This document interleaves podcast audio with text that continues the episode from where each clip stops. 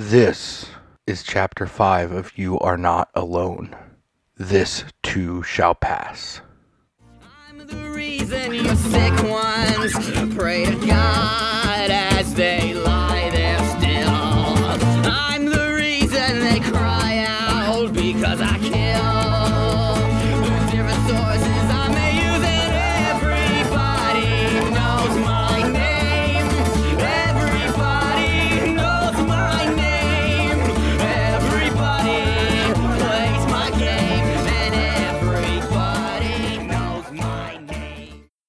Hello and welcome to You Are Not Alone, a 1v1 horror actual play podcast.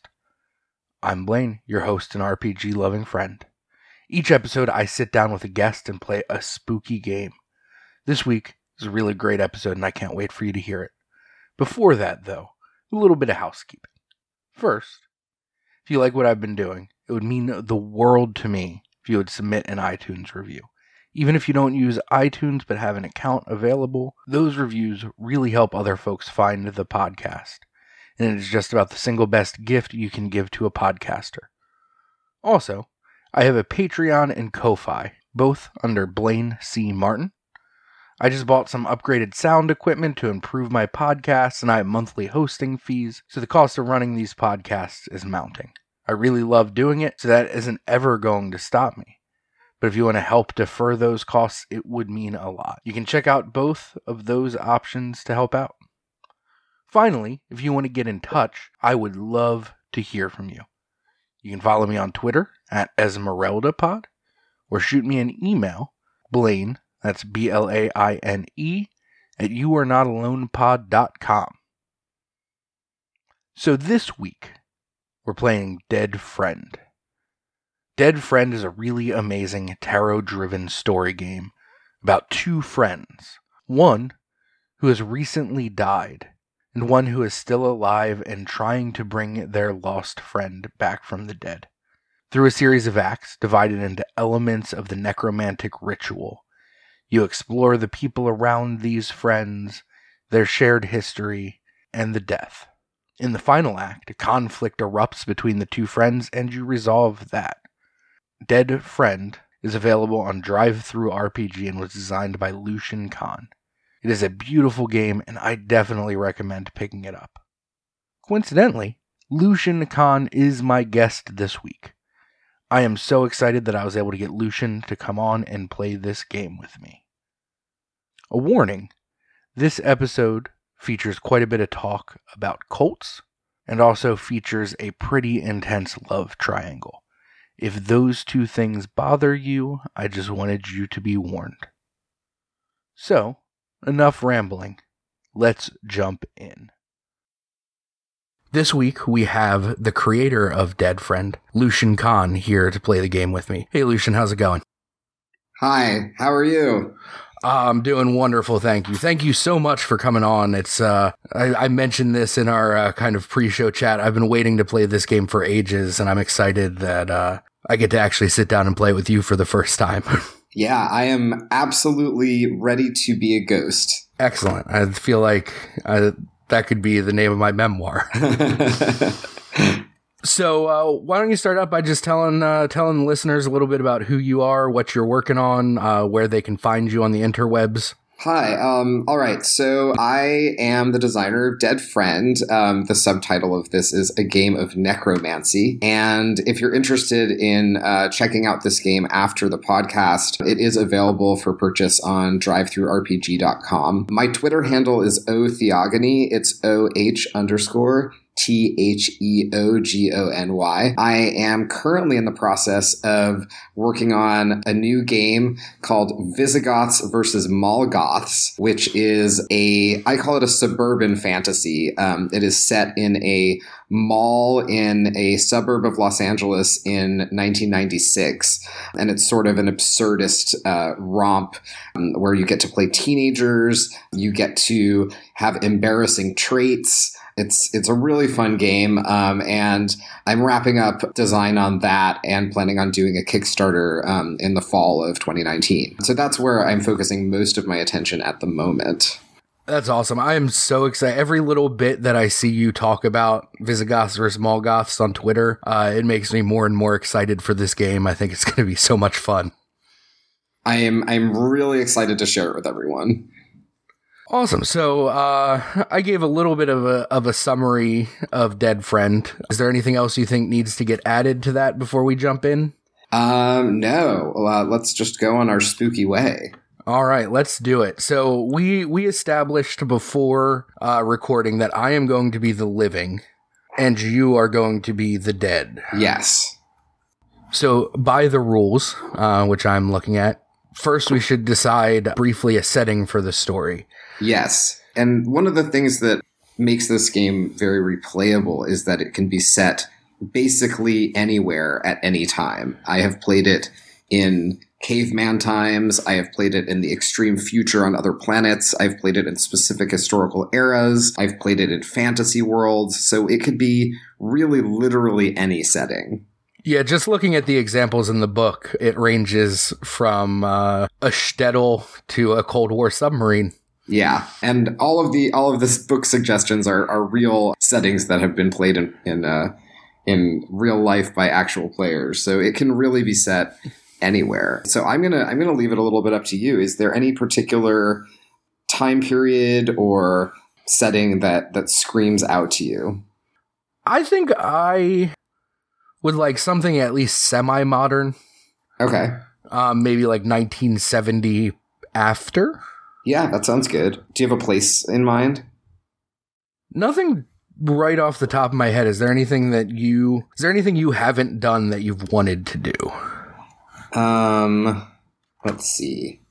Well, the the interesting thing about the 70s is that we can definitely get into like weird cults or religious movements or communes or things like that if we want.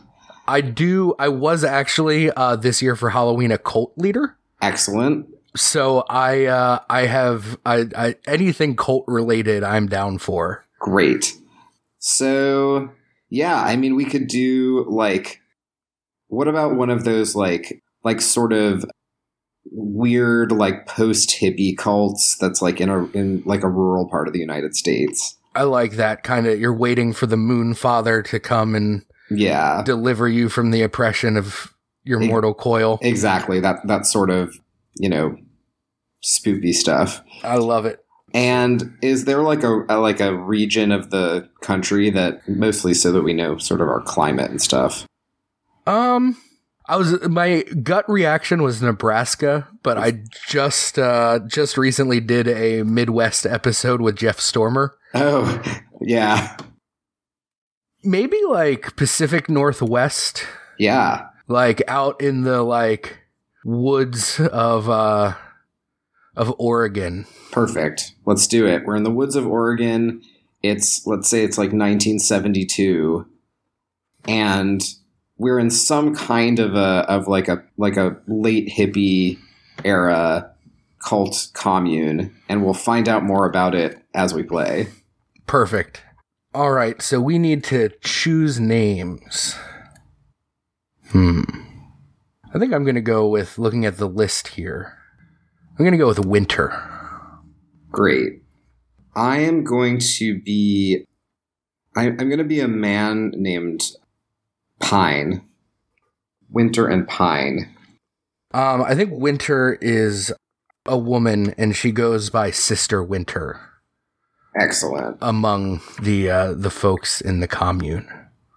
I think that just to shake things up a little bit, I, I think that I go by Cousin Pine.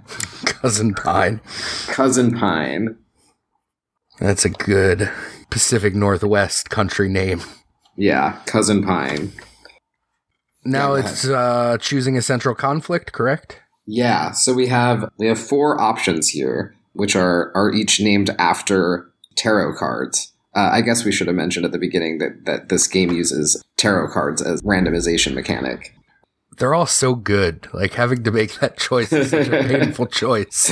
Uh, we could we could randomize it, but I I think we should. I'm going to let you decide because I have played all of them extensively, and they're all a lot of fun. Uh, I think I think the devil. Let's do it. That All just right. seems like too much fun. Yeah, let's do it. So that means that you, Winter, wish to gain otherworldly power from me, Cousin Pine, whereas I, Cousin Pine, wish to own your soul. I just love the juxtaposition of that, that this is like a hippie inspired, yes.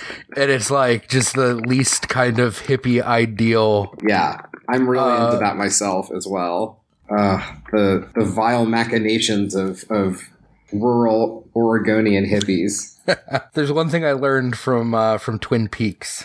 Uh huh. All right. So now we will enter into part one Earth and Water. So I have my magic circle here in front of me. I have some salt, which I am going to sprinkle in a circle. I am placing my larger coin heads up slightly outside of the circle at the upper point of the pentagram over the east section and I am placing my star coin heads up on the altar. I am preparing to perform a dangerous ritual of necromancy. Describe the scenes of your preparation. So I think I am, I think our little commune is like a little trailer park in a clearing in the middle of the woods. I am in a shed kind of out to the side of one of the trailers. It's nighttime. I'm inside the shed. I can smell the pine trees that are so close to this shed. I can hear owls hooting. I can hear the creak of the branches. I can see the dirt in which I have begun to draw ancient symbols. What's it smell like? I think there's a little bit of pine, but mostly it's just kind of musty dirt, a little bit of the smell of fresh cut grass. Mm-hmm. I think maybe one of the other members mowed earlier. Cool. Well, I have died recently, and I am new to the realm of the dead, and I'm going to describe to you that realm. So, in juxtaposition to the sort of earthy, grassy environment in in the commune where I used to live, the land of the dead is entirely made of ice. It's the kind of sort of cerulean ice that you see if you look down into a fissure in a glacier. It's a little bit too bright of a blue, but it's not cold. There is, in fact, no temperature in the land of the dead. So it looks like a sort of glacial expanse but I can't feel any any coldness on my skin.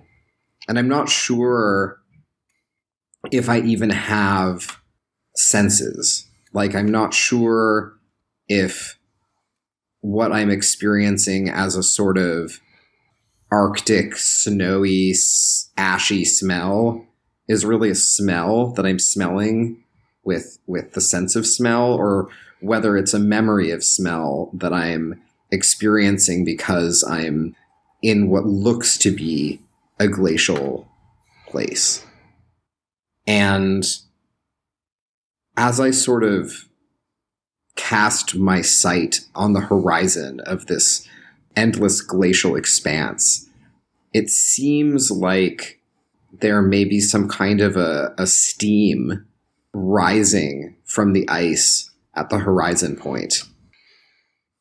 I place my finger on the star coin. At some time before dying, your friend gave you an important object represented by this coin. Describe the object. I think Cousin Pine, at some point in our past, gave me. It almost looks like a club, but it's the branch of a tree. And in it is carved the phrase, This too shall pass. Cool. It's still mostly got most of its bark. It's a little gnarled, and there's just a clear cut piece in the center where the words are etched in in kind of shaky knife print. these coins that you have around the pentagram and in the circle are ritual objects. And over the course of the ritual, the circle coin will travel around the circle, visiting each of the four cardinal directions. At the same time, the star coin travels to each of the five points of the pentagram. Together, the two coins mark both the passage of time and the character's journey through the elements. For the rest of the game, whenever the circle coin moves around the circle, both of us will hum softly. Also, for the rest of the game, whenever the star coin moves to a different location, the dead, that is me, I will say a word from beyond, followed by a single word. The ritual of Earth. The living and the dead remember their shared community before the death. I invoke Earth with the following three motions. First, to form an invoking pentagram of Earth, place your finger at the spirit point on the pentagram, then move toward Earth. Trace the entire pentagram with your fingers. And as you do this, we will hum. Mm.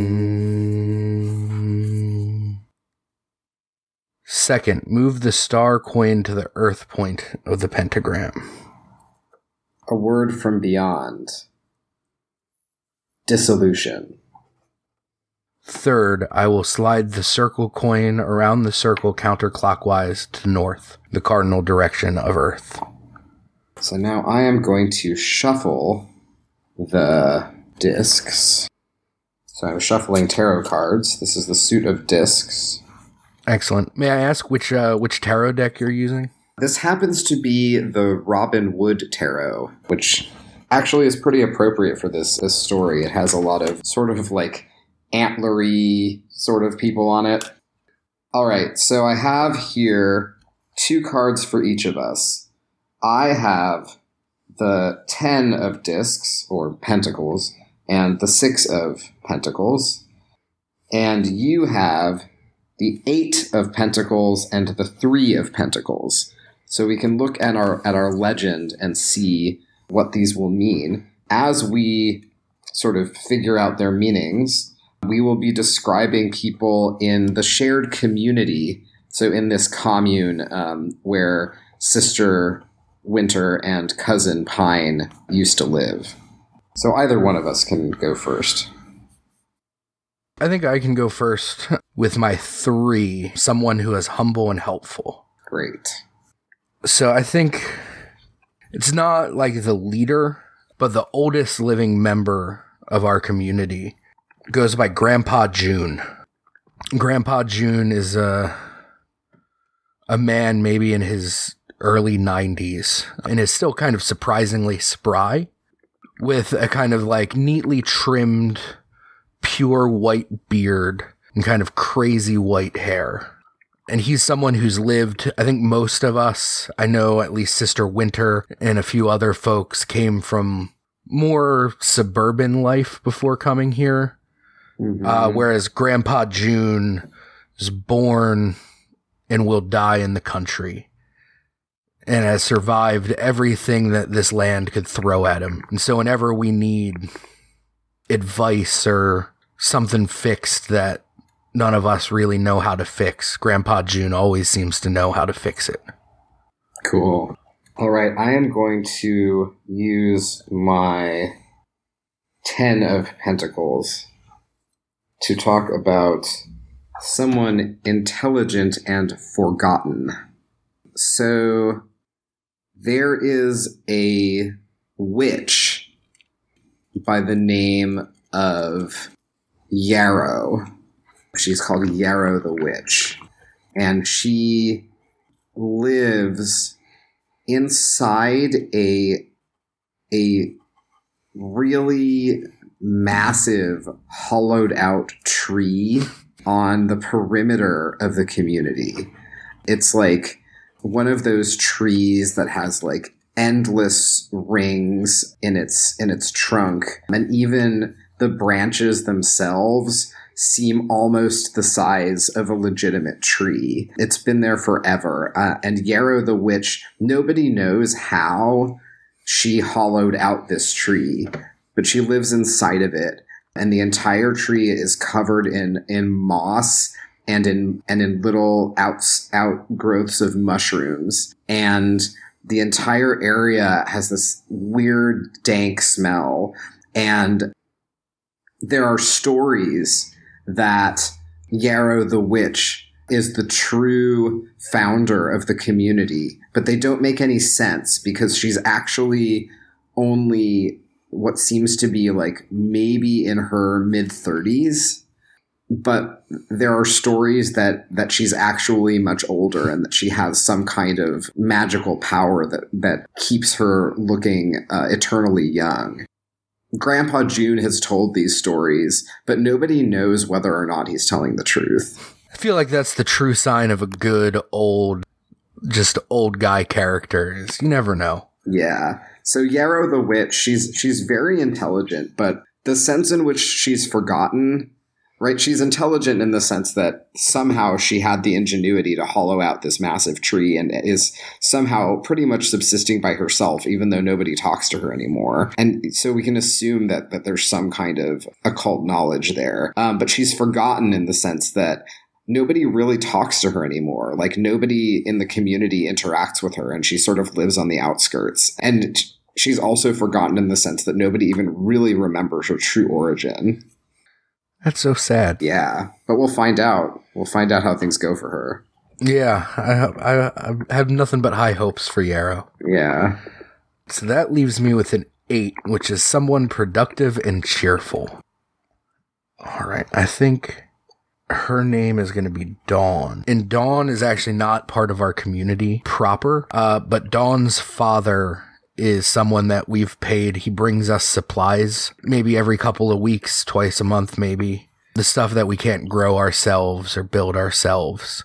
Dawn's father comes in from the nearest town and brings us those things. And Dawn always comes with him, helps him make his deliveries has a patch of freckles all over her face that in the summer just grow to cover every inch of her skin. Long strawberry blonde hair, kind of bucked teeth. And like I said, she's just always, always friendly. Doesn't, even though, you know, we're kind of a weird group, she doesn't ever seem to kind of cast judgment. Mm-hmm. And we also have, I have the Six of Pentacles, someone successful and generous. So there's this guy, Todd, who sort of dresses in like really preppy, like normal, sort of like business casual all the time, and doesn't really look like the sort of counterculture person who might be living in this commune. He basically bankrolls this entire project. So he he sort of it's not really clear whether or not he really believes in the principles of, of communal living or whether like he sees this as some kind of like farming opportunity that he's investing in. So he's just kind of like a little bit socially inscrutable and really responsible for like at least 70% of, of the financial support of, of the infrastructure of the commune. oh, Todd. Uh-huh. That's potentially nice of him. We, we will find out if it's nice of him. All right. So these memories are beginning to stir up the environment in the realm of the dead. And here's what's happening. From my vantage point, it seems as if the steam that I saw on the far horizon is drawing closer. And there's a kind of time dilation where it seems like it's gradually approaching, but there's like an exponential speeding up where as it starts crawling along the horizon, the steam sort of accelerates and like comes up to right in front of me. And the steam starts to condense and sort of fall onto the sheet of ice right in front of me. And I I can't feel any temperature from the steam, but sort of in a single motion, the entire sheet of ice in front of me suddenly cleaves and breaks off. And there's a shattering sound.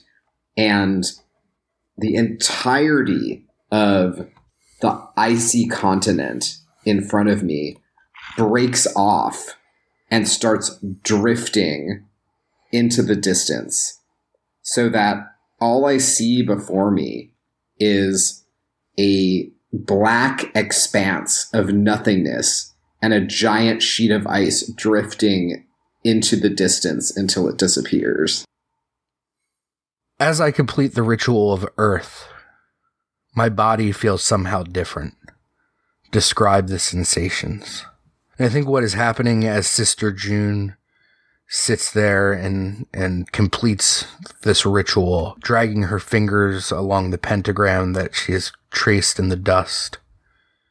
It starts out as just this kind of pricking sensation. And then over the course of a few minutes, Sister June realizes that her entire body has taken on that sensation of your leg falling asleep. Where every inch of her, she can feel that it exists, but it's, it's heavy. It's so much heavier than it ever was before. And there's almost this internal burning while at the same time she can't feel anything. There's no sensation and she tries to move and it takes so much energy and force to even just make her arm twitch or make her toes wiggle.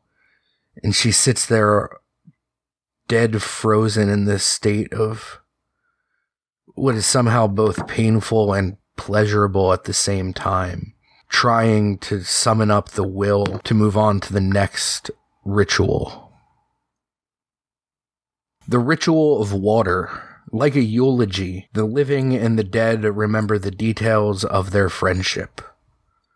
I invoke water with the following three motions.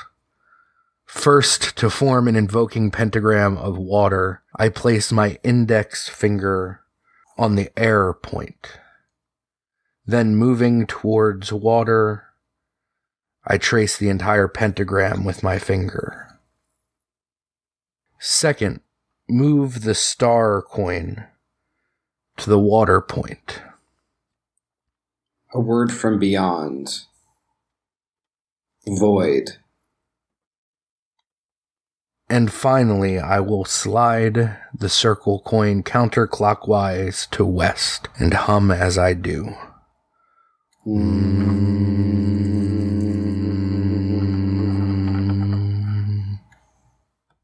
Okay, so we are going to be describing a past scene from the friendship between Sister Winter and Cousin Pine that corresponds to the prompts in the water legend. So we'll each be describing a scene. And though it is primarily about Winter and Pine, it must also include at least one community member that we have just described in the Ritual of Earth. You have the Nine of Cups, and I have the Ace of Cups. And either of us can go first. So I have the Ace of Cups, which is my earliest memory of my friend.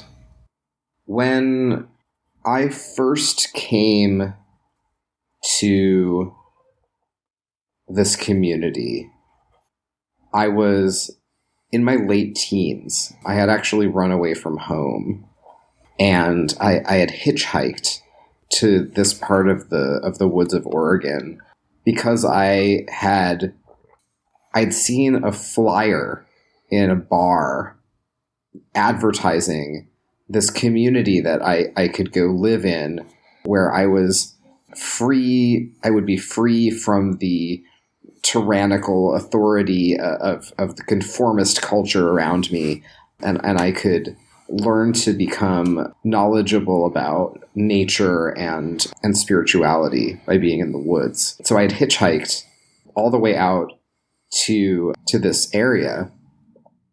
And as I was hiking to the actual site of the commune, I happened to pass by that that strange hollowed out massive tree um, on the outskirts where Yarrow the witch lived. And I didn't know anything of Yarrow the witch. I had never heard the legends. But what I saw was a strange looking young woman with gnarled hair and wild eyes and shoes made out of woven together vines. And she was very urgently saying something or asking something of another young woman. This young woman looked different, more put together, somehow less wild, less unnerving. And the, the two of them spoke in, in hushed and urgent whispers.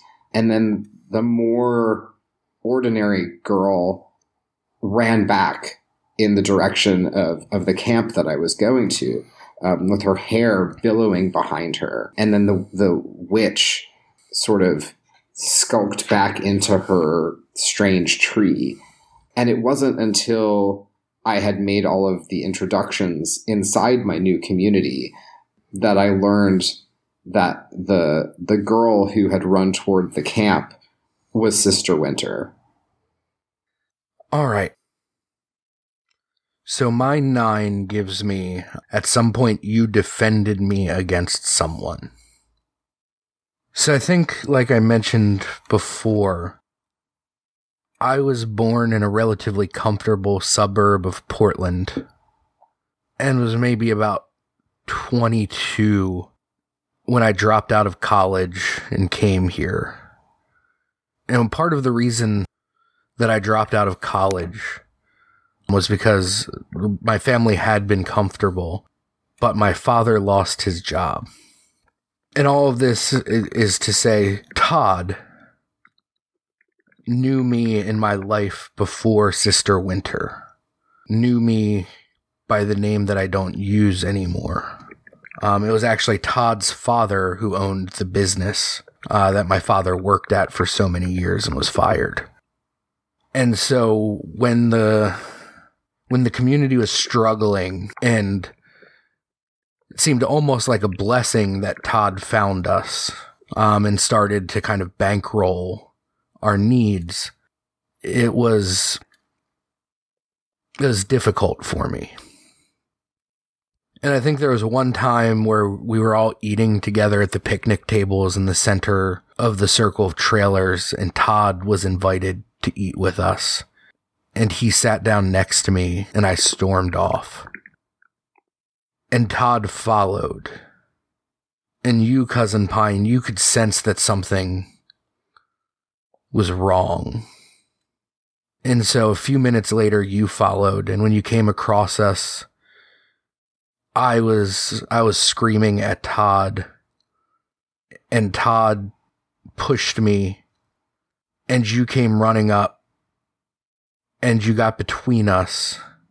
And seeing you there and remembering all of the care you've taken over the years to keep me safe, all of the anger kind of just flowed out of me. And as much as I hated seeing Todd there, as much as Todd reminded me of my life before being free, I knew that we needed Todd in that moment because you were protecting me from him, but you were also showing me that you were protecting him from me, I think, as well.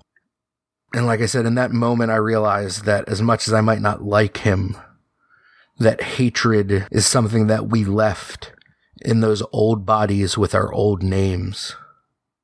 And that now we had to do whatever we had to do to keep this place, this circle, safe. Okay. I'm drawing two more cards for us. So you have the Six of Cups, and I have the Eight of Cups. This time, again, we are going to do the same thing, but this time we are going to use the other two community members that have not yet been part of one of these memories. We'll be each uh, doing a scene, and we must include either Grandpa June or Dawn. So I am going to tell about a time that Sister Winter embarrassed me. So soon after this incident with Todd, I got the sense that Sister Winter was kind of in trouble. Like, that there was some weird tension, obviously, between her and Todd. I wasn't sure if she was going to incite something. I wasn't sure if Todd was going to come after her. The, the entire situation was really tense. And I was sort of trying to do damage control because the last thing that I wanted in running away to to a new community was sort of mimicking the the constant fighting that went on in, in my house when when I still lived back with my parents. So I, I really wanted to find a way of keeping them apart. And so I began to ask Sister Winter to come with me every time I went to pick up the deliveries from Dawn and her father. Now, Dawn's father, his name was Bill, and he was an a unusually handsome man. He had extremely muscular arms and wore a flannel shirt rolled up at the sleeves. He had a big beard and a prominent nose and rugged, bushy eyebrows. And he kind of looked like some kind of like like a husky and i i was strangely struck by bill and i i found that whenever i went to pick up supplies from bill i had this strange feeling that i wanted to spend more time with him and i i felt like i wanted to learn how to split wood the way he did and i wanted to learn how to like the right way of tying the right knots to secure supplies to the back of his pickup truck and i just i became fascinated with with all of the ways that bill did everything and this one time when you and i pine and winter went to to pick up supplies off the side of the road from from Bill and Dawn. I guess you saw the way that I was looking at the two of them in the truck and you got the wrong idea. Like I think you must have thought that I was looking at, at Dawn and not at Bill. And when Bill came over carrying some supplies, you sort of made this joke that was like, "Oh, hey, cousin Pine, I, I guess maybe one day y- you and Dawn are going to have to get married," and I was completely mortified. It was not just like the feeling of like, "Oh, my friend's teasing me." It was like something is is really wrong with this joke. Like, I'm not at all interested in this girl, and I I don't want Bill to think that I am. Like, I want him to I want I want him to think about me in a totally different way. Hmm. Man, Sister Winter, that was mean. hmm All right, so I have a scene where Cousin Pine helped me with a problem, and it has to involve Grandpa June. So I think, I think Sister Winter, I think me and you, Cousin Pine, were on kind of fix up duty. Every couple of weeks, we would have our turn to just kind of go around and patch up holes that needed patching, fix the little things that uh, that just need general upkeep around the community. And we found, despite moments of tension, that we work pretty well together. And so we're going around kind of doing a survey of who needs who needs what. And we get to Grandpa June's trailer, and it's an old trailer. It's it's rusty and it might it, it might have been silver once but now it's just mostly rust. There's an old screen door that's only hanging on one hinge. And we knock and it kind of slams precariously. And Grandpa June, with his wild white hair, comes out and we ask him if he has anything that needs doing. And he tells us, uh, he tells us that, uh, that he's planning on, uh, on doing some cooking tonight. And he doesn't have anything that needs fixing, but he needs some uh some wood split to smoke some of the beef that we got fresh from the fields the other day. And he tells us a story of a creature that lives out in the woods. He thinks it might be Yarrow's sister or brother or aunt or uncle. It's some some kind of tree spirit. And if we go out there into the woods to get this wood for him, we better be careful of it and pay it due reverence. And he says, you need to bring it one green apple and one red apple, and you need to leave it at the foot of the tree that you're going to break the branches off of. And he gives us a red apple. And uh, we have to we have to go to the storeroom to get a green apple, but you know, Grandpa June, he, he might be lying, he might be weaving a tale, but we know that Yarrow exists, so it's not too far fetched to, to believe that maybe there's another witch of the woods that protects this apple grove.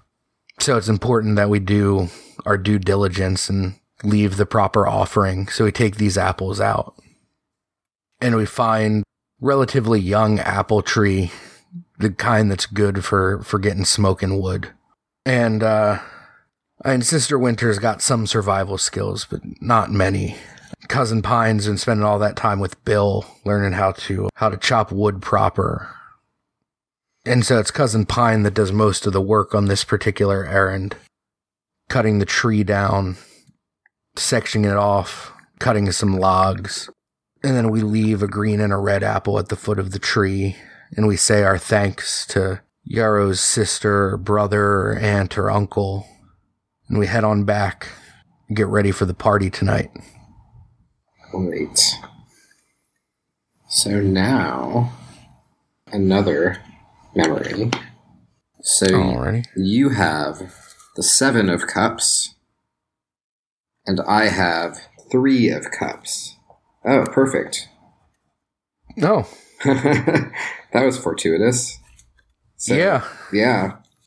So I have your friend brought you to a party. Good thing you just said we were going to one. And so let's I'm going to do that.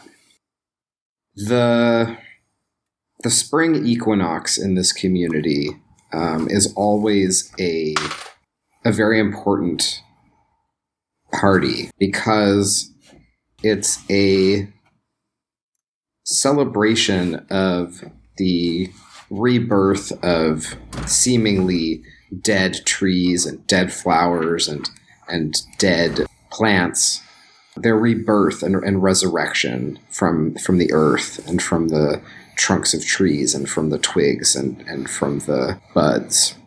So there's always a a big party in the circle inside the circle of trailers and usually people have small radios that they set up inside the trailers and it's usually pretty staticky. Um, we're we're sort of in an area that doesn't get great radio reception, so the the music that comes through the radios sort of goes in and out of focus. Like you'll hear part of a song and then it'll sort of static out um, into like part of a, a, different channel. It might be somebody talking, um, and then static back into the song. And and this sort of like disconcerting, staticky, like going in and out of songs and, and talk radio is sort of going on in the background throughout the party.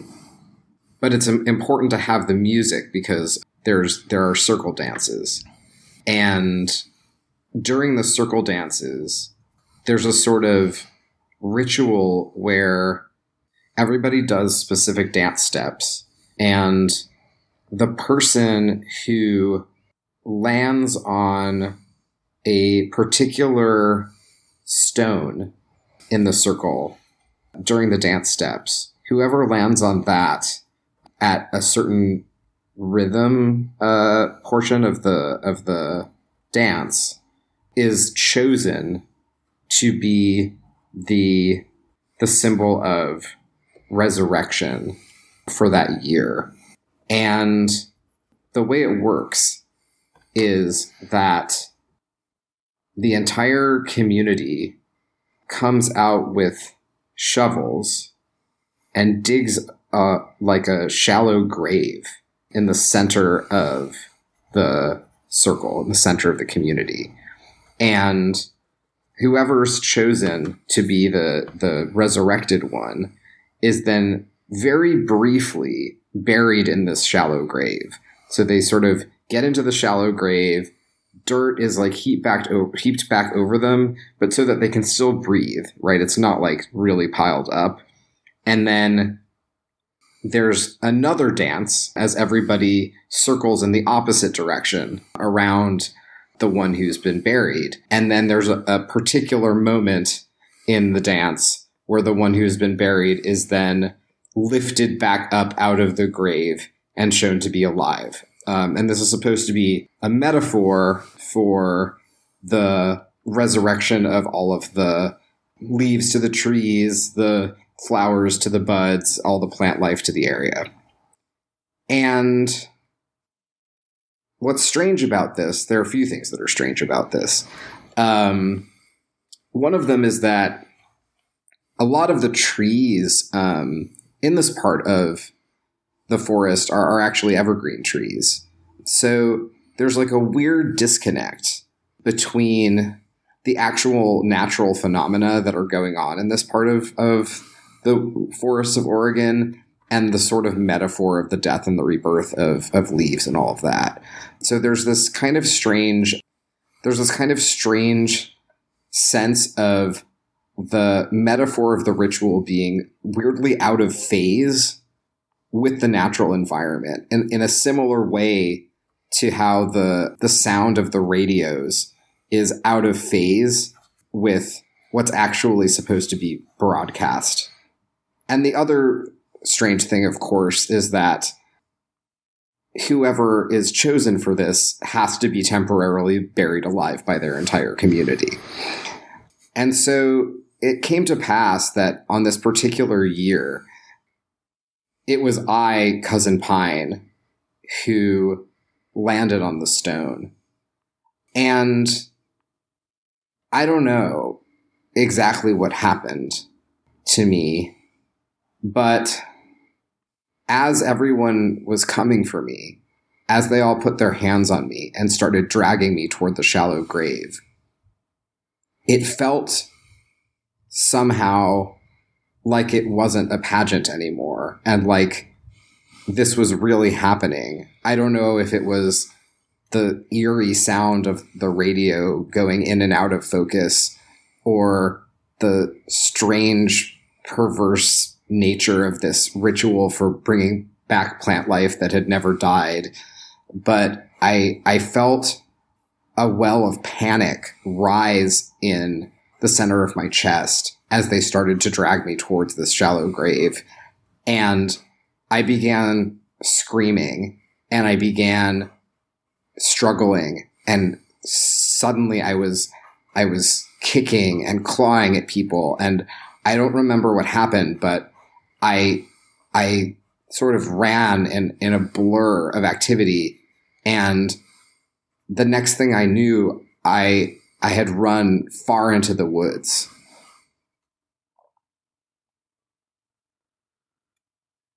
So, my scene is a time you lied to your friend. So I think after after cousin Pine ran off into the woods and then eventually came back calmer but still I certainly unnerved, unsure of what happened. And the party is still going and the community kind of just played it off like it was no big deal. They tell cousin Pine that you know someone else took took his place and was buried and brought up and we're going to have another good year of crops because of it. And cousin Pine looks around and sister Winter is nowhere to be found. And the next day cousin Pine finds sister Winter and asks about where Sister Winter had been. And Sister Winter kind of just just laughs and says, "Oh, I I I had a little bit too much of Grandpa June's moonshine and it knocked me out. I was asleep by but well before the the start of the the dances. Fell asleep on the wave of those radios.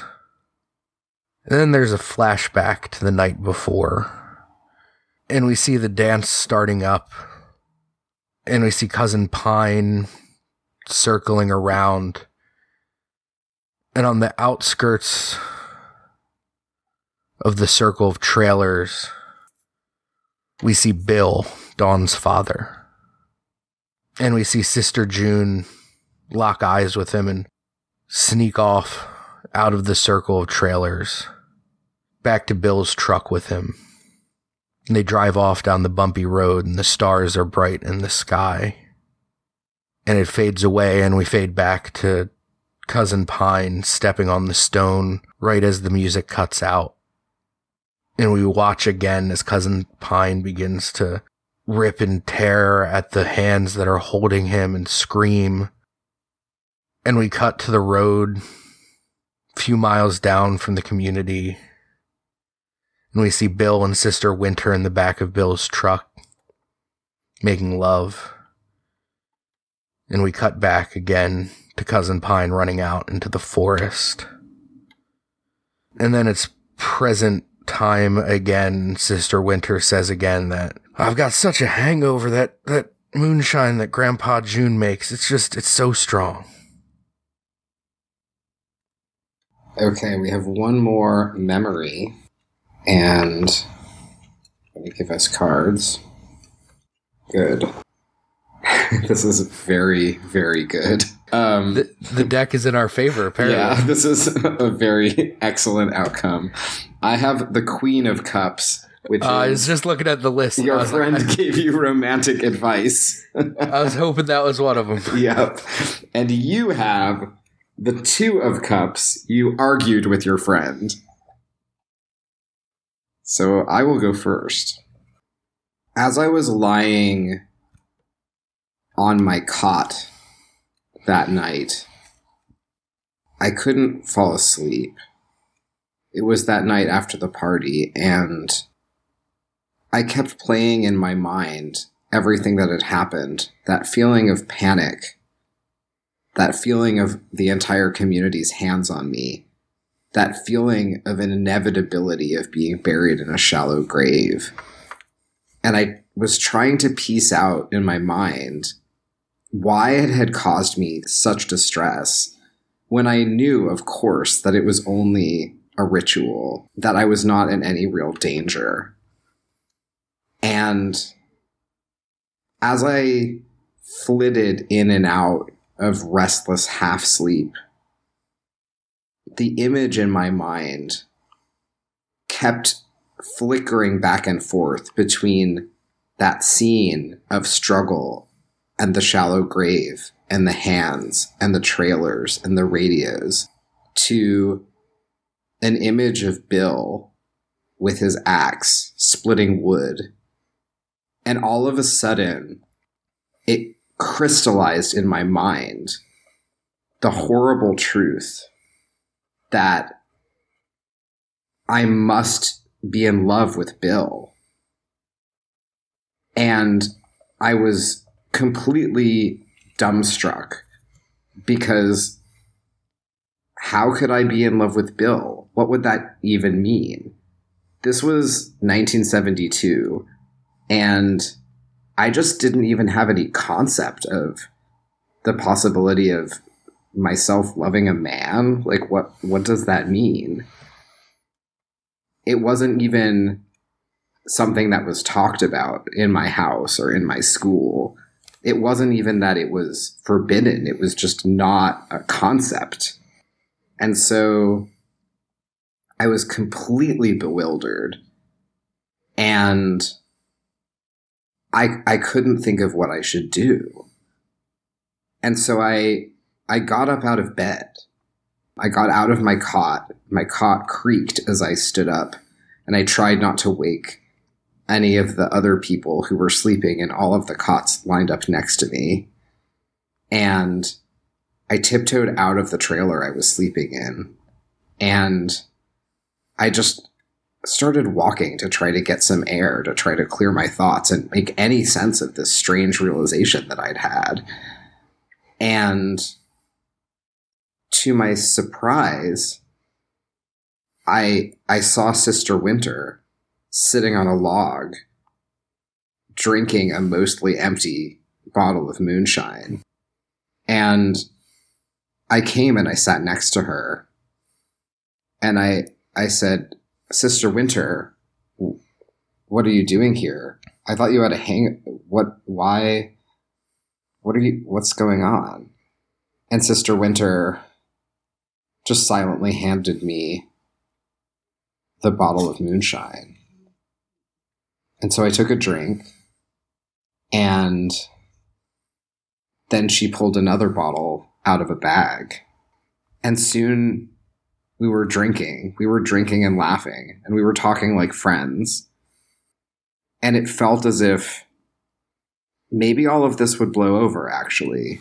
Maybe it didn't matter how I felt about Bill, or maybe the feelings that I had weren't real and didn't really mean anything maybe what happened at the party was just a weird fluke and everyone would forgive me and it didn't really matter. And maybe my friendship with Sister Winter wasn't actually as tense as I had imagined it was before because we were laughing and joking and and talking about all of the gossips in the community and all of the weird cheese that Grandpa June liked to make and just sort of sharing friendship. And so in the wee hours of the morning, as the sun was starting to come up, pretty drunk by that point, I I made a half joke that was really the truth. I I said to Sister Winter, "What would you say if if I told you that that I was in love with someone someone really surprising?" And she was like, "What? Like who?" And I was like, oh, I don't know, like like what about Bill? And the way I said it, I, I said it trying to sound sarcastic or, or joking. But something in Sister Winter's eyes became very strange. And I knew in that moment that she saw that there was truth to what I was saying. And she became very somber in her face, and she waited a long moment. And then she said, There is only one way to fix this. You must get a potion from Yarrow the Witch. You must destroy this strange love that is welling up in your heart. So mine is uh, a time where you argued with your friend. So I think it's it's months later, and cousin Pine got the potion from Yarrow and drank it. And it didn't work because a potion can can create something that looks like love, but it can't destroy it. Because nothing can destroy actual love. And in this time, Sister Winter has continued her relationship with Bill and has watched every time that Sister Winter and Cousin Pine went to pick up supplies, had noticed the look on Cousin Pine's face and knew that the potion didn't work, and knew that Cousin Pine obviously still loved Bill. And in that time, too, I think that Cousin Pine and Bill, their relationship had grown stronger. They had they had things to talk about. They had a connection that didn't exist between Sister Winter and Bill. Sister Winter, I think, loved Bill, but I think for Bill, it was just a physical relationship. And so as this time passed and Sister Winter saw this kind of deep connection growing between the two of them, she became more and more resentful, more and more angry that she didn't have this relationship with Bill. And so finally, Bill is driving off in his truck. Dawn is sitting next to him. Sister Winter and Cousin Pine have the supplies that they just got dropped off. And Sister Winter turns to Cousin Pine and says, "Did you even did you even try to drink the potion? Did you did you try did you even think of what this might do to me?" And Cousin Pine didn't at that point even realize that there was a relationship between them. And Sister Winter, the smallest little bit of the facade she had knit together beginning to unravel, the whole thing just starts to come apart. And she starts screaming at Cousin Pine about how she loves Bill. And she knows that Bill will never love her back. Because it's obvious to anyone that Bill is in love with Cousin Pine. And it's it's just going to kill her. And she screams again and again, Did you even think of what this would do to me? Did you even think of what this would do to me? And eventually it just becomes a completely irrational mess of screaming and sobbing. Sister Winter just unloading all of the resentment of the past months of watching this blossoming relationship between Bill and Cousin Pine to a point where she now is just is is kneeling on the ground weeping. And I think Cousin Pine tries a few times to console her before realizing that it's just right now there's nothing that will do it. There's nothing that will console Sister Winter. And these supplies need to get back. Some of the some of the perishables need to go in the fridge. And we see Cousin Pine just pick up a few of the bags and begin walking back towards the circle. Okay.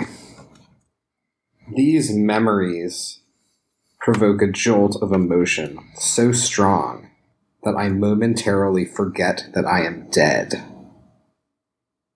As I stand on the icy expanse, the cerulean, gleaming ice sheet of the land of the dead, and watch the last glimmer of the ice that was before me drift off into the inky horizon.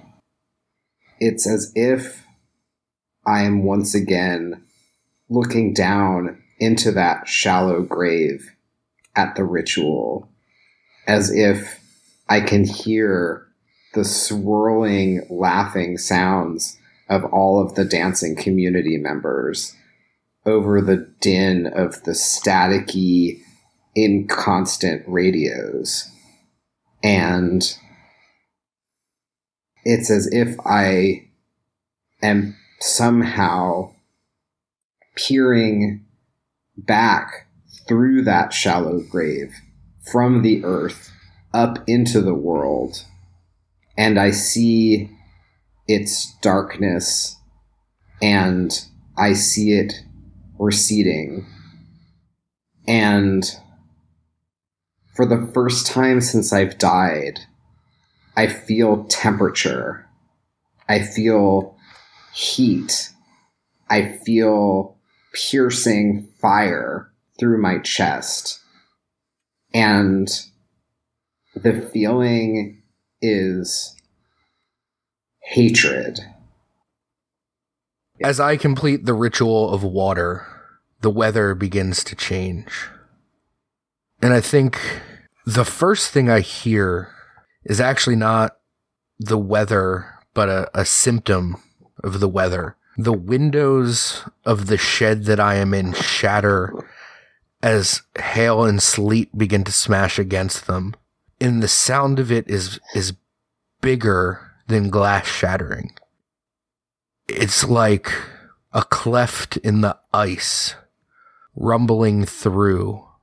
And then I'm surrounded by sleet and hail.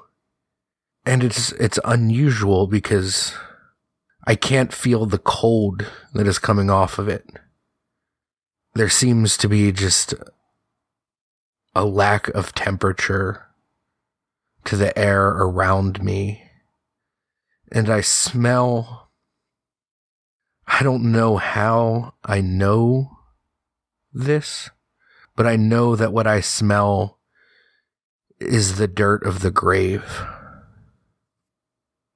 So we create the magical link. I will place my right index finger on the star coin and say, why is this object so important to you? And I think, uh, I think it's important for two reasons, kind of a, a, a literal reason and a metaphysical sort of reason. And the literal reason is that this branch is a branch off of Yarrow's tree. And this branch holds power.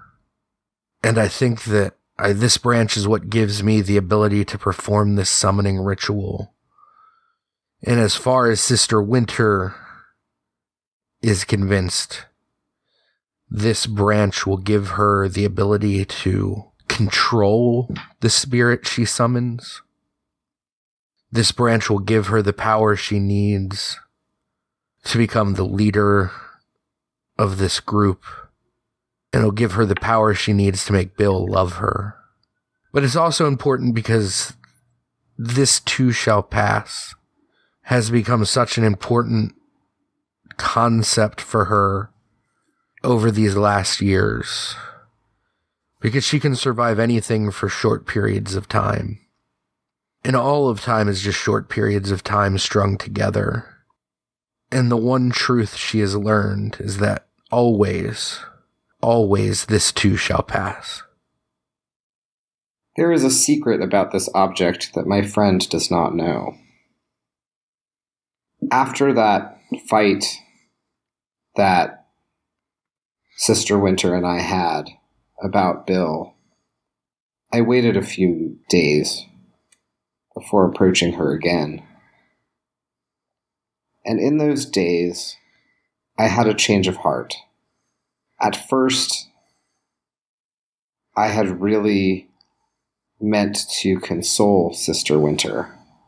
But as I thought back on everything that had happened between us, from that first fight that she had with Todd, where I thought that she might really hurt him, to that first time that she teased me about Dawn and tried to embarrass me in front of Bill, to this breakdown that she had, this this overflowing jealousy and spite that she was flinging at me when after all wasn't she the one that got to share his bed and to hold him and she had everything and, and yet she resented me and as these days passed my heart began to turn against her and I began to see her as the rival that she truly was. And so I went to Yarrow again. But this time I didn't ask her for a way to end my love for Bill. This time I asked her for a way to win him. And so she helped me cut a branch from her tree and she helped me carve these words This too shall pass. And she instructed me to tell Sister Winter some bright platitudes about how our troubles are but temporary and that our friendship would heal once again after these slight stumbles. And that that was the meaning of the phrase. But carved into that wood was the intent to end their relationship, no matter what it would take. So now we begin the ritual of fire. To summon the dead into conversation with the living, both friends recall the death. This section establishes the cause of death, or if it has already been established, adds complicating details. So I will invoke fire with the following three motions. First, to form an invoking pentagram of fire, place my finger on the spirit point of the pentagram. Then, moving towards fire, trace the entire pentagram with my finger. Second, move the star coin to the fire point of the pentagram. A word from beyond revenge. And finally, I will slide the circle coin around the circle counterclockwise. Hmm.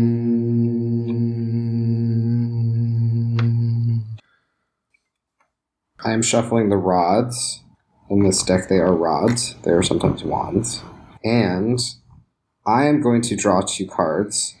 These correspond to the details in the fire legend that will give me um, two elements I must include in the details of how I died. And I have the Four of Rods, a wedding. Oh no. Oh no. oh god. All right. Well, we know where this is going. And the Page of Rods, a careless mistake. I never knew, even in death, whether what Sister Winter did was premeditated or was simply the course of nature. But soon after our fight and our insincere reconciliation, it became clear that she was pregnant. And Bill, being an honorable man, regardless of how he might feel about her, agreed to marry her. The wedding not only sealed their fate as a couple and my fate as an outsider, but also brought Bill and Dawn fully into our community. Because Sister Winter was stubborn and persuasive and would not leave. And so there was a wedding. And I was forced to watch. And I knew that I could not endure it without somehow trying to get my way. And so I took the text that Yarrow the Witch had prepared for me to activate the branch. And while everyone stood in a circle in the ring of trailers around the beautiful flower arrangements and the girls in pretty dresses and the men in their finest suits. I whispered in the back of my throat in a rasp the words of the incantation, the words that would forever separate Sister Winter and Bill. But the spell did not work as I expected. Instead of, I don't know, some change of heart, some sudden interruption, I don't know what I thought would happen, but gathered together in the community, I saw my love, Bill, turn pale and strange, and I saw his limbs grow weak, and I saw his muscles relax that had once been so strong and taut, and I saw his legs buckle and his knees fall to the ground. And as the community swirled around me, and as Sister Winter's screams resounded in my ears, a flash of her hair whipping around me and her hands at my throat and her words. I know you did this. I know. This is not anywhere near where I figured this story was going to go, Uh-huh. but I love it so much. Got to keep you on your toes. Yeah. All right, so now I get two cards. Yeah, oh yeah. Okay, let me draw your cards. So you get you get two cards. You're going to now describe this from your perspective. So this should be interesting. You get the 9 of rods, a survivor, and the ace of rods, a noble decision. Oh, jeez. this should be interesting. All right. There I am in my wedding dress. It's the the only thing I have left from my life before. From before Sister Winter. It is this, my mother's wedding dress. And I was surprised and I think overjoyed at the pregnancy because cousin Pine had given me that branch. And when I found out I was pregnant, I knew that the branch was right. This too shall pass. Bill's distance from me ended when he found out that I was carrying his child. And here we were getting married in front of this, my new family. And yet, I couldn't help but feel a little bit bad for Cousin Pine because I knew what resided in his heart this love for Bill. The pain it must cause to see me here marrying Bill. And then I'm I'm screaming as I watch Bill fall to his knees, die slowly. And I see at the same time cousin Pine, and it looks like he's crying. And the last thing I remember, the way I remember it at least, is that Bill didn't die. He'll never die. He's eternal as our love. But I saw, I saw Cousin Pine weeping, and I knew that there was only one thing that I could do. I had to set him free. I knew that a lifetime of watching the happiness of Bill and I, of my child growing up to look more and more like their father, it would be a slow death for Cousin Pine. And I loved Cousin Pine too much to let that happen. And that's why I wrapped my hands around his neck. It was out of love. It was out of so much love. Yes.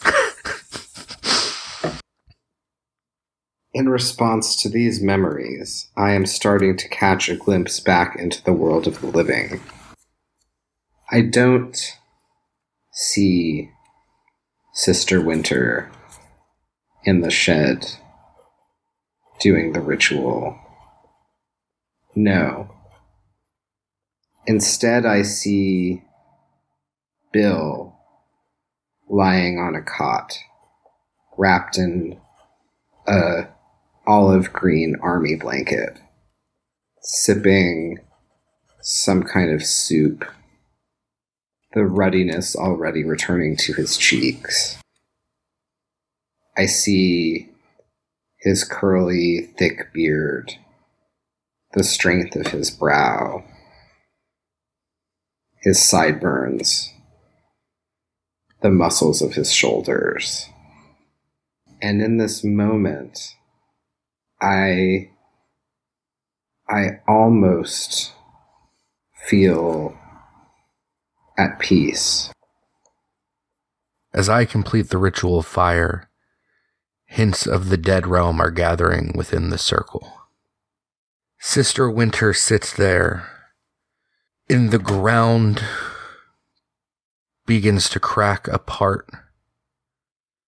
And when she looks down, there's this odd kind of dissonance because the the ground itself still looks like dirt, but when she looks into the cracks, it's this deep cerulean blue. And steam is rising up, but it is not warm. And the icy crags are not cold. It is just nothing. And as she looks over to the cot where for these last few months she has kept the corpse of her one true love, Bill. She sees signs of life begin to return to his body. And for a moment, she feels at peace. So now we move into summoning the dead. So I think it's only been about a month since maybe two months since Cousin Pine died and Bill died. And ever since then, Sister Winter's life has become about this moment. She kept Bill's body out in the shed and she began gathering the materials she would need to perform this ritual. She stole bits of ephemera and knowledge from Yarrow. She asked Grandpa June stories of how back in the old times they might conjure a spirit. She gathered all of these bits of esoteric lore and arcane pieces so that on this night she could summon forth Cousin Pine and try to bend this empty world to her will. I turn the star coin back over on the fire point of the pentagram. I place my finger upon it and I say, Beloved cousin Pine, thou who perished by mine own hands, through this yarrow branch I conjure thee. Beloved cousin pine, thou who perished by mine own hands, through this yarrow branch I conjure thee. Beloved cousin pine, thou who perished by mine own hands, through this yarrow branch I conjure thee. And when I appear in the circle of salt in the shed, I am entirely frozen, and my skin is blue, and I smell of snow and ash. Cousin Pine, I have. I have missed you all these months. There's much we need to do in this world, and I need. I need the power that you can bring from the realm of the dead. First, first to bring back Bill, and then to make this world ours. You have taken from me everything that was dear and true. And I will take from you your very soul. And now we enter into the ritual of air, where the living and the dead draw weapons for the final battle. I will invoke air with the following three motions.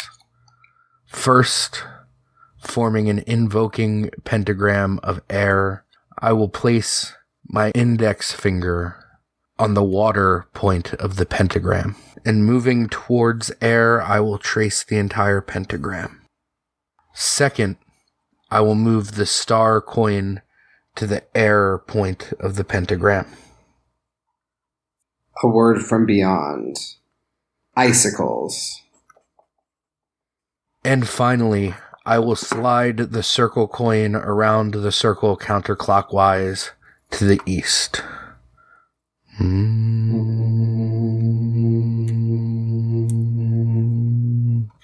Okay, I have shuffled the swords. And here is how this will work I am going to give us each four cards.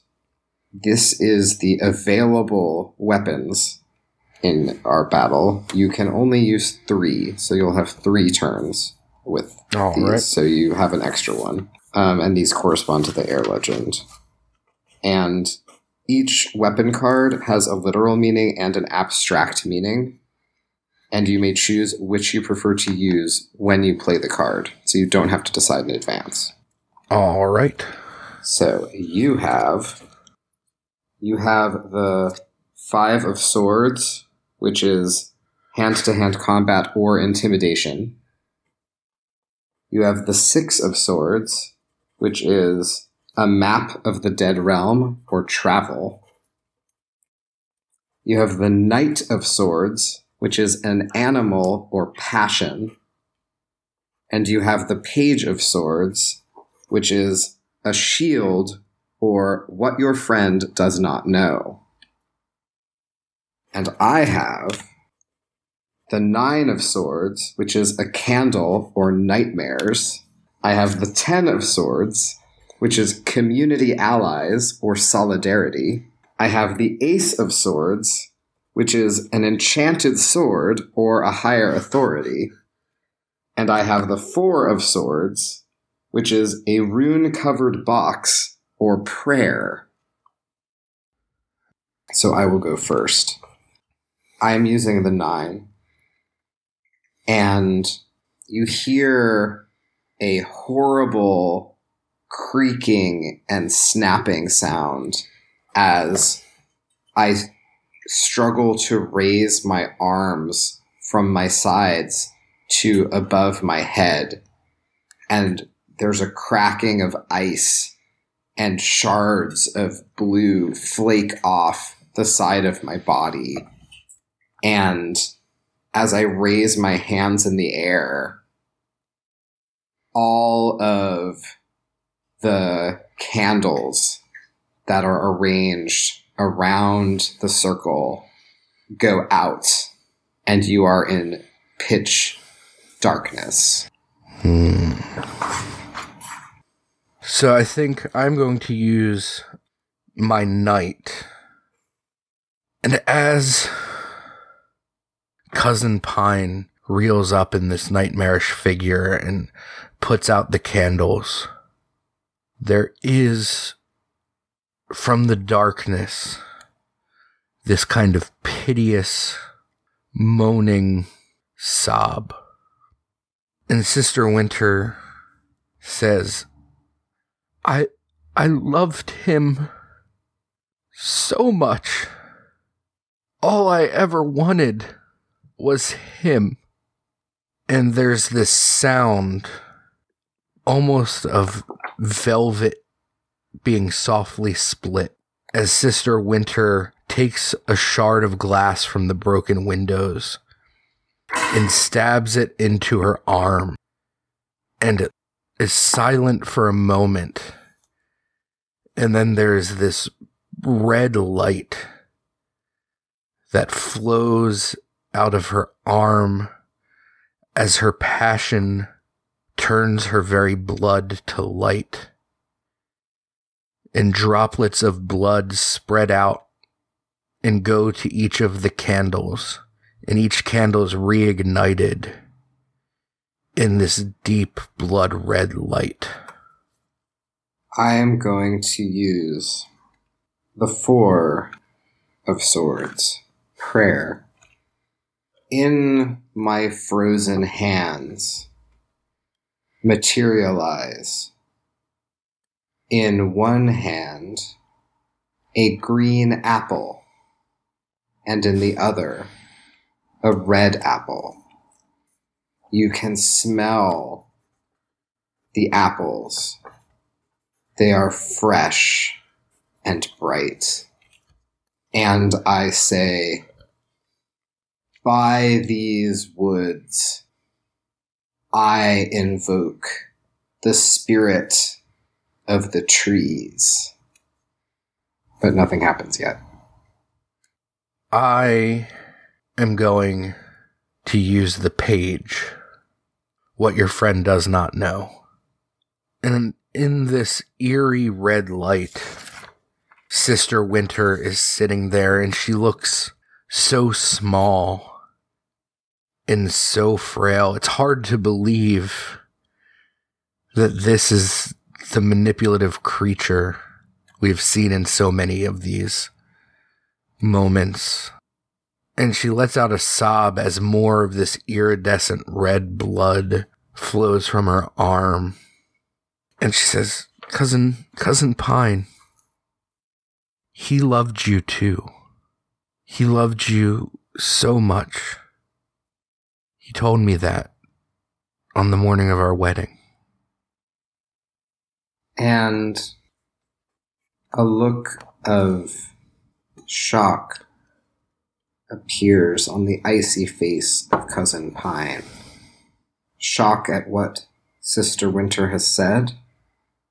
Or from nothing materializes in the circle, first vines, then branches.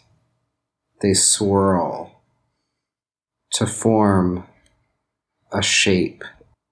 It is somehow just as Grandpa June had described this tree spirit. It has in its gestures something of the gestures of Yarrow the Witch.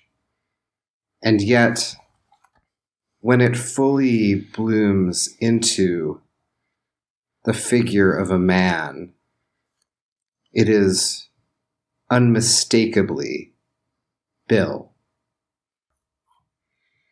All right. I think based on what we have seen of Sister Winter so far, I think that this is the one I wasn't thinking I was going to use, but uh, you threw me for a loop. So I'm going to use my five hand to hand combat. Yes.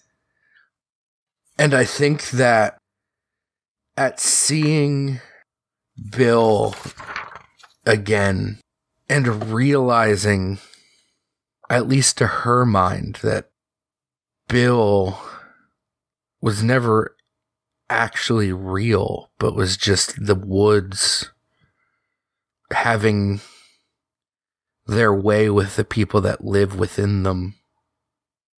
Sister Winter just begins to cry and scream and just launches herself at the form of Bill and begins to just claw at his face and his eyes and all of the things that made him beautiful she wants to destroy.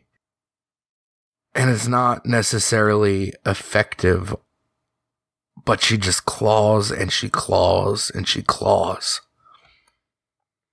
So now we have to make a decision. First, move the, the star coin to the spirit point of the pentagram. Mm. A word beyond. Bear trap. So I'm going to float a prospect, and you can tell me your thoughts. But I think that in order to claw at Bill, the tree spirit, it seems like Sister Winter would have to step into the circle. What do you think? I would concur. In which case, I think that she will be trapped. But you may have another idea. No, that sounds all right. I mean, I definitely, I, I think that Sister Winter lost this altercation Yeah. because I think that, like, she thought she was prepared, Yeah. but then in seeing Bill, she kind of just let all of it go. Yeah. I mean, what what seems to be the case from from my perspective is that really the the tree spirit the that lives in the woods has effectively claimed both of them for the land of the dead. I think that sounds right. and that perhaps it's it's not entirely clear what what Yarrow the witch is, but if if anybody has claimed anyone's soul, it is perhaps Yarrow the witch or the tree spirit who is Bill or their combined energies that have seduced and perverted the the emotions and desires and jealousies and and sort of brought ruin upon both friends. Yeah, I definitely, I think the victor, the true victor of this game was the forest. I think so too. I think the the tr- the woods have have actually won in this one, which is interesting because I've I have not yet played. I've played Dead Friend now a good, definitely more than fifty times, and I've never had the woods win the game. so I, well, I'm glad that I could bring something new to this. I'm I'm into it. I'm actually really into the woods winning. Seems right. Yeah. So in that case, I think we can do the epilogue together. Yeah, I think that uh makes a lot of sense. Yeah. So so we have this moment I think of of Sister Winter clawing and cl- like stepping into the circle to claw at the figure of the spirit of the woods who is Bill and just like maybe she as she's flailing and clawing her her arms and her body all start to freeze and she she's sort of progressively frozen into the same like cerulean blue until like the whole the whole circle fades out and she's been absorbed into this ice dimension. Yeah, and I think we get a moment when first she begins to freeze that maybe we see a look of triumph on Cousin Pine's face Mm-hmm. until he feels his limbs begin to stiffen again. Yeah, exactly. And both are drugged down into this icy chasm. And we see a tree that looks like it's made entirely of that cerulean blue ice. And hanging from it are two pristine apples, one red and one green. Mhm. And there's no one else there. Just, just cousin Pine and sister Winter. Hmm. That was really good. Yeah, that was very good. That was a very interesting one. Yeah, and you know everybody who's listening at home, you can pick this up. It's um, Dead Friend, a game of necromancy. If you Google it, you should find it. But it's on DriveThruRPG.com. And follow me on Twitter. I post about game design like constantly. So it's um, Otheogony, O H underscore T H E O G O N Y. And I'm this is probably launching not too long from when we're actually recording it, but uh, a reminder for everyone to keep an eye out this fall for uh, the Kickstarter for Visigoths versus Mallgoths. Yes. Thank you so much. Thank you again, and uh, I hope you have a wonderful night. Thanks, you too. Good night. Good night. Thank you for listening to You Are Not Alone. Thank you to Lucian Kahn for both designing the amazing game we played, but also for being the guest. Pick up Dead Friend over on DriveThruRPG. You will not regret it. Our theme is Everybody Knows My Name by Harley Poe. Thank you to Joe Whiteford for letting us use it. Join me on April 23rd when I sit down to play Dogs in the Vineyard with NSK Bash.